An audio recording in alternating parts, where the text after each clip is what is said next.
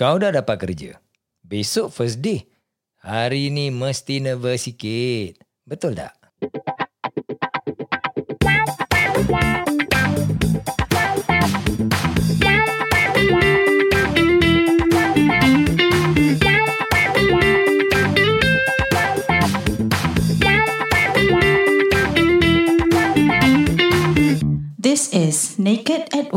Hello dan uh, welcome back to Naked at Work dan selamat berjumpa lagi. Hari ini adalah hari uh, Khamis. Good morning everyone. Uh, siapa yang baru join kita uh, Naked at Work inilah podcast uh, Melayu Inggeris uh, daripada Maharashtra dan saya Osman dan selalunya kita bincangkan tentang perkara-perkara pekerjaan dan juga kita bincang juga uh, certain certain other issues yang ada kena mengenai dengan ekonomi, uh, ekonomi sendiri ataupun uh, sebagai um, a whole group ataupun community.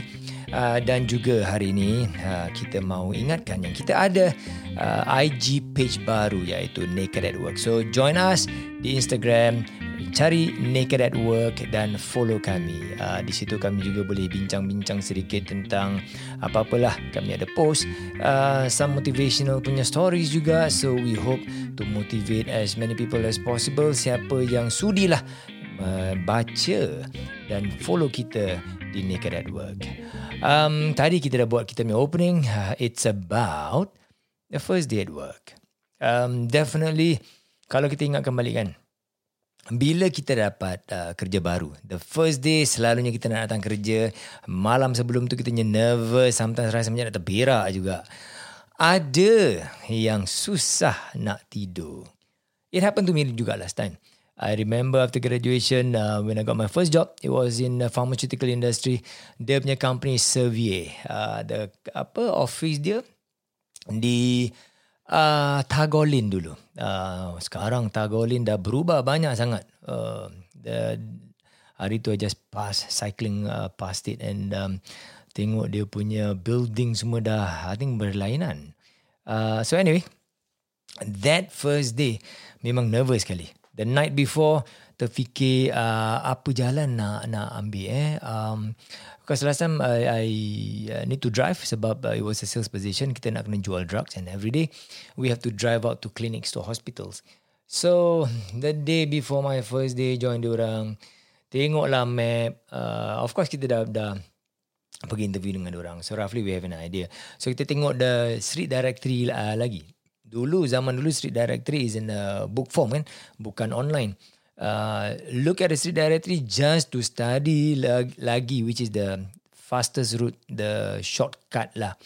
Um, because of course kita takut nak uh, lambat kan? Um, coming uh, apa ni lambat uh, reporting late the first day is a big no no so itulah. And then tidur malam pun uh, susah sangat. You your mind is just very anxious. Um, Nasib baik tak paniki. Uh, a lot of question. Um, tak tahu how is it like, uh, especially the first timers yang uh, dah uh, apa baru nak join the workforce. Uh, really tak tahu macam mana nak uh, expect uh, what is going to be people's punya expectation of you in the office, your boss, kerja dia macam mana, boleh handle ke tidak, macam-macam lah. Bermain di kepala otak ni.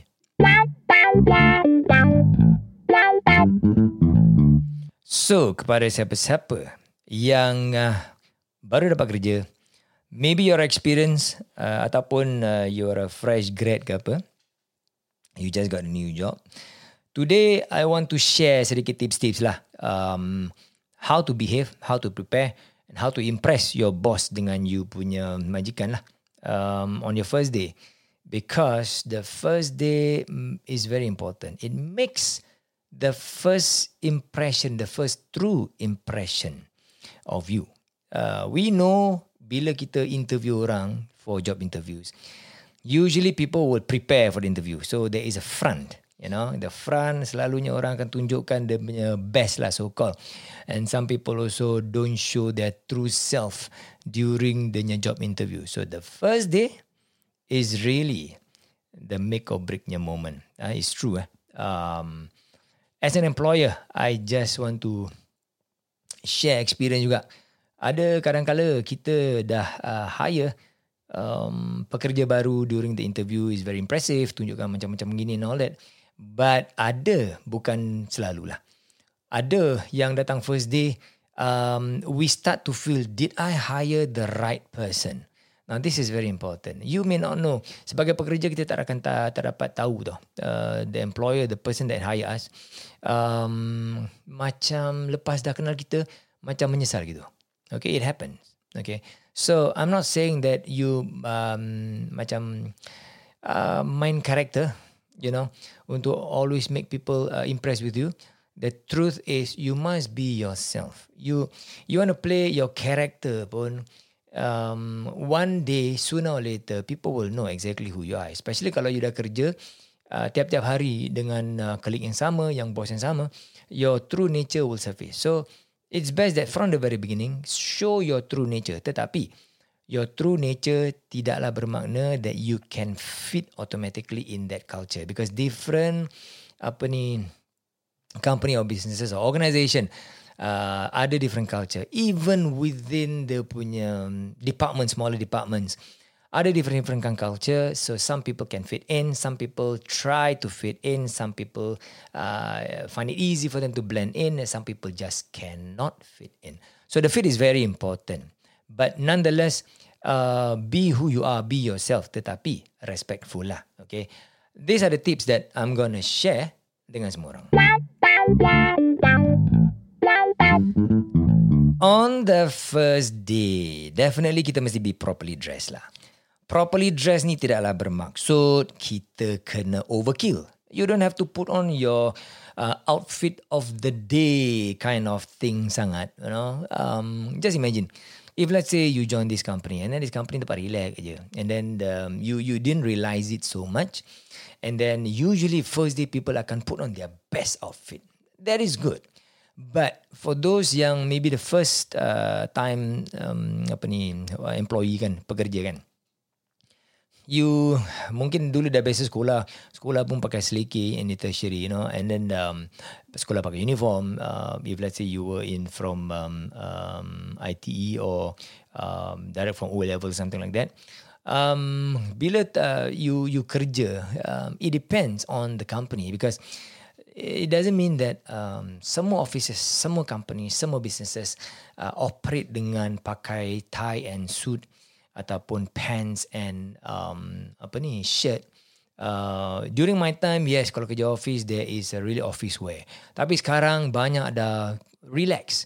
Like in my last term, we are so relaxed. You know, I go to work uh, wearing my uh, uh, t-shirt and jeans. Uh, feel comfortable. So I don't expect my staff to be macam overly dressed uh, pakai uh, kemeja uh, pants and then uh, tie ke apa we are not um, that kind of office. Uh, we just relax uh, we just uh, focus on the work that is done and the ethics of work that we do. Uh, but of course that doesn't, doesn't mean juga you datang office uh, pakai selipar pakai seleke sangat you know. Um, not really macam home punya um, baju lah. Definitely bukan seluar pendek lah kan. Anyway, uh, just um, be properly dressed. Jadi orang tengok kemas lah. Okay, that is your first impression. Um, kalau you datang um, very nicely dressed and then you go into office and uh, you find out the office, eh, everybody pakai macam so relax ah, you know. Eh, the boss kadang-kadang pakai seluar pendek. Okay, there is a, maybe small small companies, uh, um, the bosses really relax. Maybe this is a manufacturing company ke apa, is a rough kind of boss, so they relax saja. They are, bukan cakap tak ada, tapi tak ramai lah, okay. Uh, but it's okay. Uh, then you know, oh, this is culture, so you understand. But when the first day you datang, you show them that you are respectful, right? So that is the key thing. Um, and then do not dress to be to to impress like uh, your boyfriend or girlfriend. You know, yeah, definitely jangan lah. Um, you're going to work. Um, and then the the best kan. So uh, hari yang sebelum hari pertama tu, um, this is the second point I want to share. This is this is pretty important because it also affects you punya mindset juga bila you start uh, tempat kerja baru. Okay. Um, sebelum hari pertama tu kan, you find out more about the company kalau boleh. Not just um, nama and where it, uh, apa the the company is and then how big uh, how small the company is, you know. Um, you remember that this company just given you the opportunity to earn a living tau. So you must at least show your employer that you are really keen and interested to work with them. Okay, jangan come with the mentality oh aku dapat kerja. Okay lah. Then uh, aku masuk itu pintu and then just wait for the instructions to be given me and uh, to tell me apa nak buat lah. And then uh, aku dah tahu buat kerja aku, aku just buat je biasa lah. Um, maybe 20 years ago or 30 years ago you can uh, have that kind of mentality. But now, kalau you want to really um, jaga you punya kerja, uh, jaga your periuk nasi, you must show your employer yang dah kasih you opportunity to earn your li- uh, your living tu kan that you are really keen and you're interested to give value to the organisation. Okay. Jangan adakan fikiran yang aku dapat kerja okay lah. Uh, aku buat kerja, mereka bayar aku gaji apa. Then uh, they owe me a living. Okay. Remember eh, nobody owe you a living and nobody owe anybody a living. So remember that. So the thing is that firstly, understand what the business is all about. Okay. That uh, company, dia buat business apa. Ataupun if you join an organisation, that organisation punya kerja, dia orang um, major ataupun dia orang uh, focus on what field. For example, if let's say you join a masjid and then understand, uh, okay, the masjid is, you know, a different kind of masjid uh, has different kind of programs and different kind of positioning actually. So understand what is the, that positioning. Jadi bila you faham apa that organisation atau that company does, then you boleh align you punya motivation, you punya value proposition and also you punya apa ni, a contribution to the branding or positioning of that business or organisation. Remember that, okay? Um, try to get to know who are the key people of the company. Now, if you let's say you join MNC, it's very easy lah. And then you go to the website. Or the website is a very important place. You can find a lot of uh, information. The, the the issue is that whether you want to find that information or not. If it is an MNC, you find out who is the chairman of the board. Okay, at least you know the people. Uh, the CEO, very important. Who is the big boss of that organization? CFO, Chief Financial Officer. Uh, now, these are the people. CFO ni penting. Dia control duit. That means dia control juga you punya bayar, you punya budget, you punya gaji semua kan. Okay, and then um, you also want um, to know your immediate superior lah. Of course, usually bila you pergi for the interview for that company, uh, the immediate superior usually will be interviewing you. So that's why during the, the the interview part, kalau boleh you find out more about you punya job scope. Okay. Um, that is how you hit it in your interview lah. You you, you already show that you're interested to join them and uh, you you you you're you're passionate. You're passionate to be part of the organization. That is a plus, I tell you. Um, and a lot of people um, miss this. I think I do not know whether a lot of people don't understand this, but a lot of people miss this. Uh, I see a lot young come for the interview, baik Singapore, baik di Malaysia, um, come for interview, but they macam do not really show the uh, they are passionate about the work or about applying for the job. Now, when you show passion, you don't need anything else. Your passion will just lead you to do a good job. that is one very important thing to have. Okay, uh, next. Um, now even if the smaller company juga kan, you can find this information pada your website because almost all companies sekarang dah ada website. Uh, they put in a lot of information about the business, about the people behind the business, and they always have a story. So when they have a story dengan dia mission and vision, try to understand apa maksud dia mission and vision and their story. Best is read the history, the history of their uh, business or the organization. And when you have this, they um, can help you uh, a bit in understanding the culture bila you start to join in the organization, right? Now, next thing, um, we will talk about uh, we were talking about the job scope tadi. So this job scope, um, usually you you you ask them, ask the interviewer uh, before you get job, uh, kan? About the job scope as much as possible. Uh, after you understand what the job scope or what is expected from you, uh, clear, clearer, then when you get uh, the offer to join them, you can start to prepare uh, certain kind of works. Now, this one is not um, macam cara untuk mengampu. Okay. Uh, bukan cara untuk show off. No.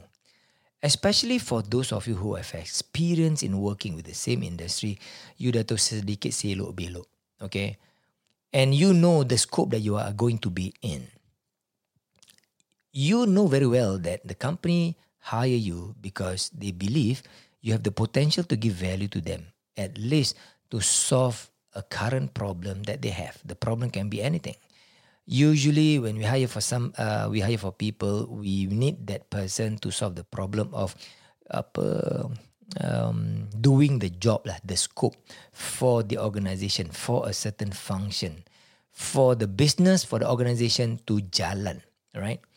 So understand this and prepare sedikit. Now, I'm going to talk about this slightly later in det- uh, detail. Okay. Um, okay. Back to the first day. Um, okay. Sorry, that was the before the first day. Eh? Uh, yeah, I'm referring to my notes here so that uh, my train of thought start lari lah. Um, the um, jobs okay. Now the first day, we come to the first day. Uh, sebelum tu, when we want to talk about the first day, kita main ni dulu lah. Cringy sedikit. Okay, never mind. Now the first day. The first day comes. Okay. And it's good that you come five or ten minutes earlier. Cukup. You don't have to come like half an hour early, one hour early, and then you wait tempat luar pintu. And then people are say, hey, you so early to come. Oh yeah, I've been here since uh, like half an hour ago. No point, okay? And then people see, oh, people will see that you don't know how to manage your time. So plan just 5 minutes before the opening is nice. Now, 10 minutes pun okay lah. You know, then people know okay, dia ni timing is nice. Dia tak cun-cun, tetapi there is always a leeway sedikit. So that is the first thing uh, or the first opportunity you have to show that you can manage your time properly. Okay. Number two, smile. Senyum ah. Senyum kan kita sedekah. Islam dah ajar, ke, ajar kita gitu. Senyum, senyum tak mahal, tak ada tak perlu keluar duit pun. Having said that, janganlah macam kita senyum sampai macam kerang busuk every senyum je macam jadi joker pula, okay? The smile has to come from your heart. Okay, I know that bila that first day you datang, you're nervous. Everybody's nervous.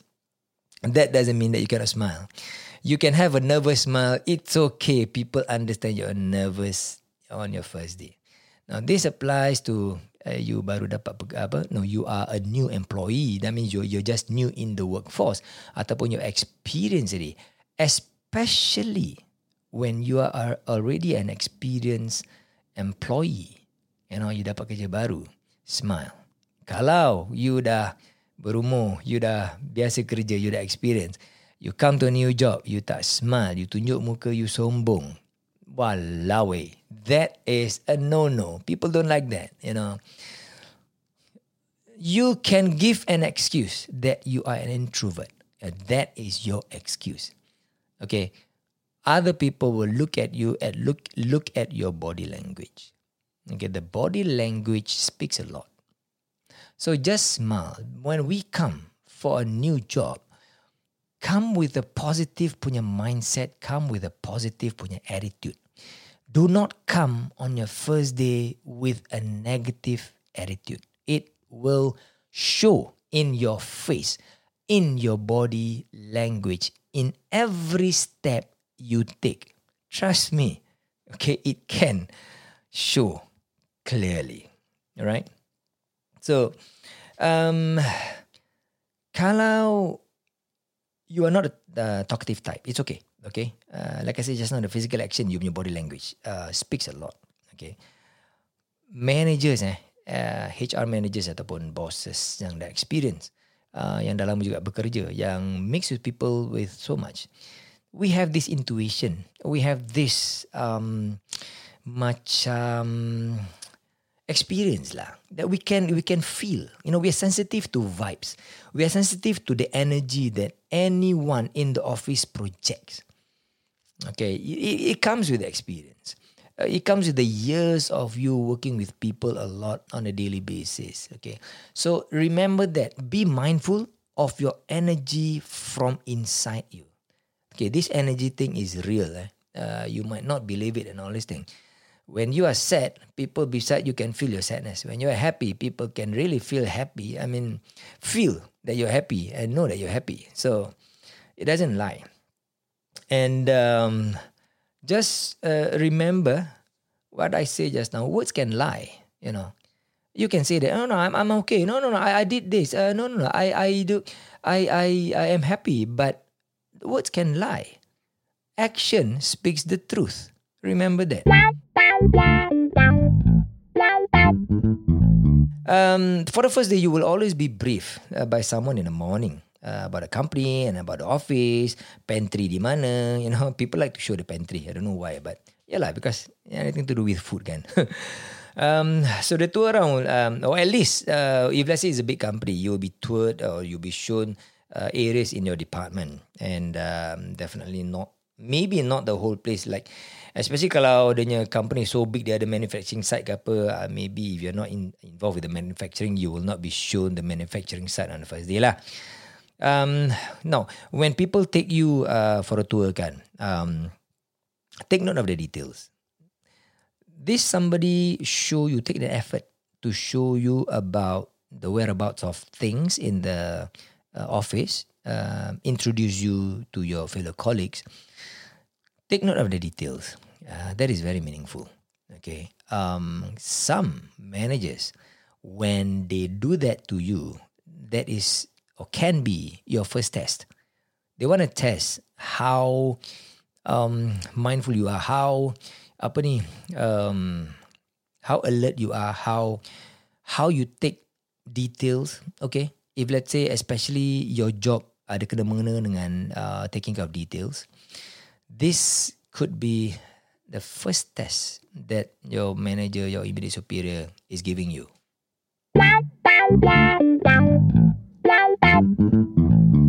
Now, remember about the test, eh? We will come at the time where the boss will sit down with you. Okay, depending, kalau your boss is or your immediate superior is uh, maybe the manager of the department. Kalau a small company like my last, certain certain job scope will report direct to me. So they, you will be with the big boss. Um, you don't have to be afraid when you report directly to the big boss. Okay, just show your true self. Okay, when I say true self, doesn't mean like you gila-gila and all this thing. What I mean is just show your true value actually. Yeah, value is the, the, the, the proper word. Apa yang you boleh buat, your experience, uh, your mind. Speak your mind um, properly, uh, but do not test the water on the first day lah. Okay, first day usually people will be uh, learning about the culture about eh how does my boss think? Eh um how should i speak with my boss? My boss ni berbual dia macam mana okay? Um learn all this okay? And but that doesn't mean that you have to always be quiet and sampai you tak ada um ataupun takut uh, nak speak uh, what you think can help the company ataupun uh, some recommendations uh, if asked okay, if asked.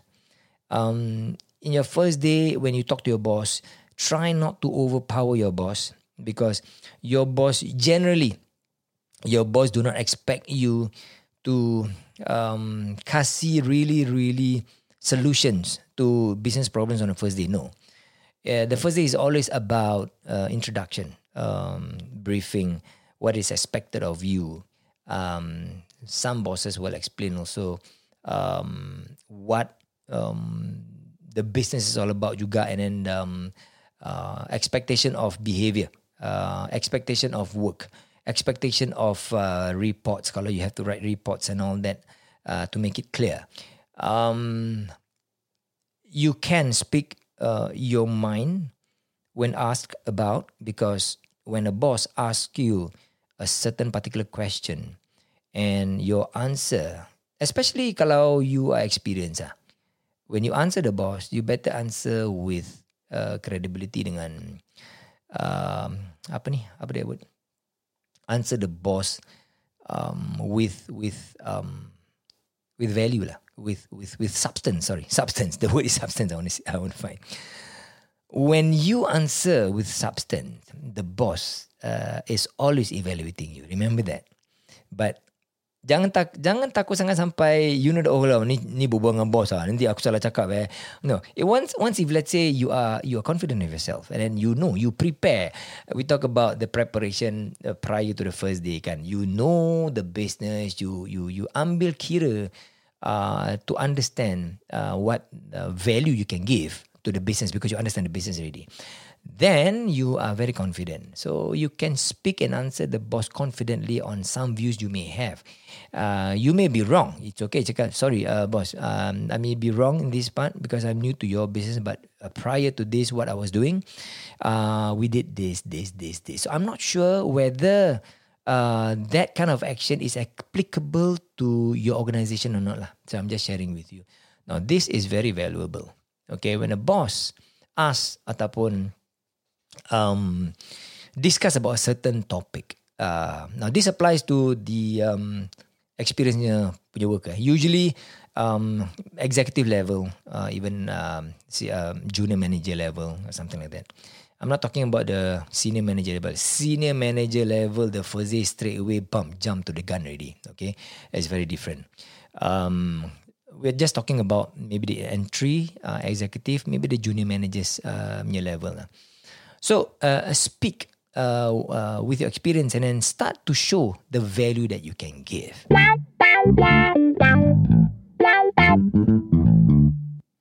When your boss sits down with you and brief you about your work, pay close attention. This is not the time for your mind to be distracted. Okay, remember that. Kalau you feel tired, you feel weak, your mind is not focused. That means you're not preparing properly before your first day. Um, just make sure that you focus on what your boss discuss with you, brief you, talk the things uh, with you. Okay. Remember, you cannot show the boss that you are not a focused person, and then the boss will say, "Alama, I make a bad hire." Once you give that bad impression on the first day kan I think it's kind of difficult to to perbaikkan balik lah okay that is one um caution I want to give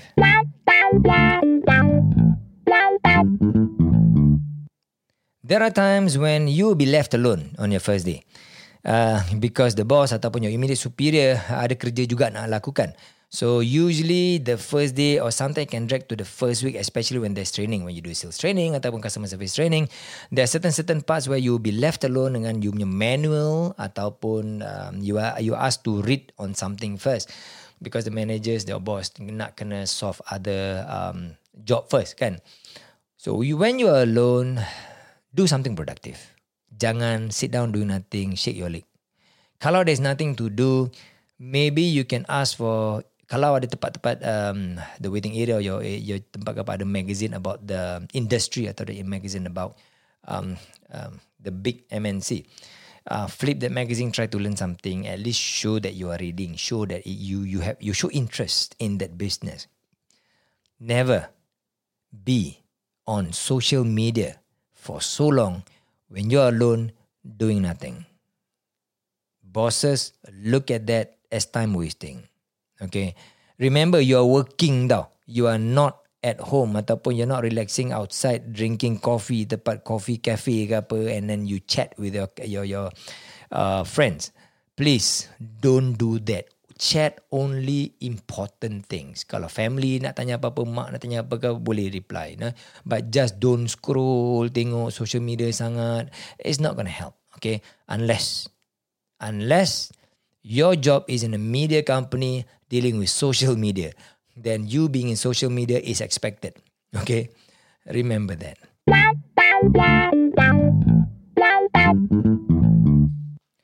When everyone berbual dengan you, there will be people during lunchtime apa want to make friends with you, say hi. Make friends with as many people as possible. say thank you to the people yang show you around and also um, give you inputs about the company, about the culture. Just say thank you. A thank you means a lot of things. Now, lastly, I just like to summarize the the key point, the main thing that I want to repeat a bit is that when you come slightly prepared for your job, for your first day, and you show, bukan sengaja-sengaja show lah, when there is an opportunity to really show in terms of action, in terms of discussion, what you speak, what you suggest to your immediate superior, your boss, that you have um, good suggestion for them to consider. That you already know the job sedikit sebanyak what is uh, required of you and you are starting to produce to show the value already. This is so very important. This is not about angkat, okay? And this is not about survival. This is about the passion that you want to show you must have when you work for an organization. Remember, this is an opportunity for you to earn your living though. Okay? Show that passion. This will make your hirer, okay, your your, your employer lah, so happy that they made the right choice choosing you. The company can get things done faster because they know that, hey, I don't have to spend so much time on this per, uh, on this person. Dia dah tahu apa uh, roughly dia nak kerja nak buat. I just tell them ataupun tell him or her that this needs to be done. Dia or you as a new employee know how to maneuver, how to bawa, how to bring the job and how to give that value that they need. Okay. The more value you can give earlier in your employment, the better your chance to be in the management's radar. And you know what that means? It means easier promotion. You jangan cock up lah. You jangan uh, buat hal after that lah. And especially after your confirmation. Janganlah start main MC. Janganlah start macam ah complacent. Alah ni besok boleh buat. Uh. You must continue with that passion. So that is the fastest way for you to climb the corporate ladder if you are interested to climb the corporate ladder. Okay, remember that. Because if you want to do business, you will not be working for people. Uh, sangat. Your your your expectation, you, your mindset will be different. Bila if let's say you you you you have a business punya um, apa ni mindset ataupun you you you aim to to do business one day then when you work for people is nothing wrong. But you work and then you learn. So your mindset you have to learn. When you want to learn about business processes then you have to bring yourself down. Tak boleh sombong. Right? Remember that. And also remember that we are hired to give value we are promoted because we give the better value and we get chosen because we are the only one that can give the right value. Think about that. Okay, uh, that's all I have for today, this podcast. I hope it has been fruitful. Um, I think the way I deliver today pun macam wow I basically tak baca sangat my notes because this really come off my head and uh, my heart. And I think as an employer uh, that is exactly what I would feel and uh, what I what what I would look like uh, look for. Sorry look like pula. And uh, I I cannot speak for other employers because they might have their other nitpicks but at least generally it is about value. And nobody can say it's not about value is really about the value that we can give. So we have to find out macam mana kita boleh kasih value, the best value to the organisation. Okay, this is the tempat yang kita cari rezeki. Okay, think about macam mana, what is the best value? How can you do your work uh, better? Don't think about the politics sangat. I will say, I dare say, if let's say you join an organisation, the first thing you think about is oh, how to play the politics. Eh? I call you a loser. Okay, don't think about that, please. Think about how you can give best value to the organization. Remember that. Okay, that's all we have for today. And uh, join us again on our next podcast. Inshallah, we will be discussing about these kind of things also and macam-macam juga. And I think next time I want to talk about money juga. Perhaps uh, investment juga. And uh, maybe on the ways on uh, how else we can uh, earn money uh, untuk kita living. So stay tuned and don't forget to join us uh, in the Instagram Naked at Work And if you have any question, you can just DM us down there, and inshallah, uh, I will uh, answer them personally, my thoughts or whatever. Okay, so stay tuned and stay healthy, stay funky.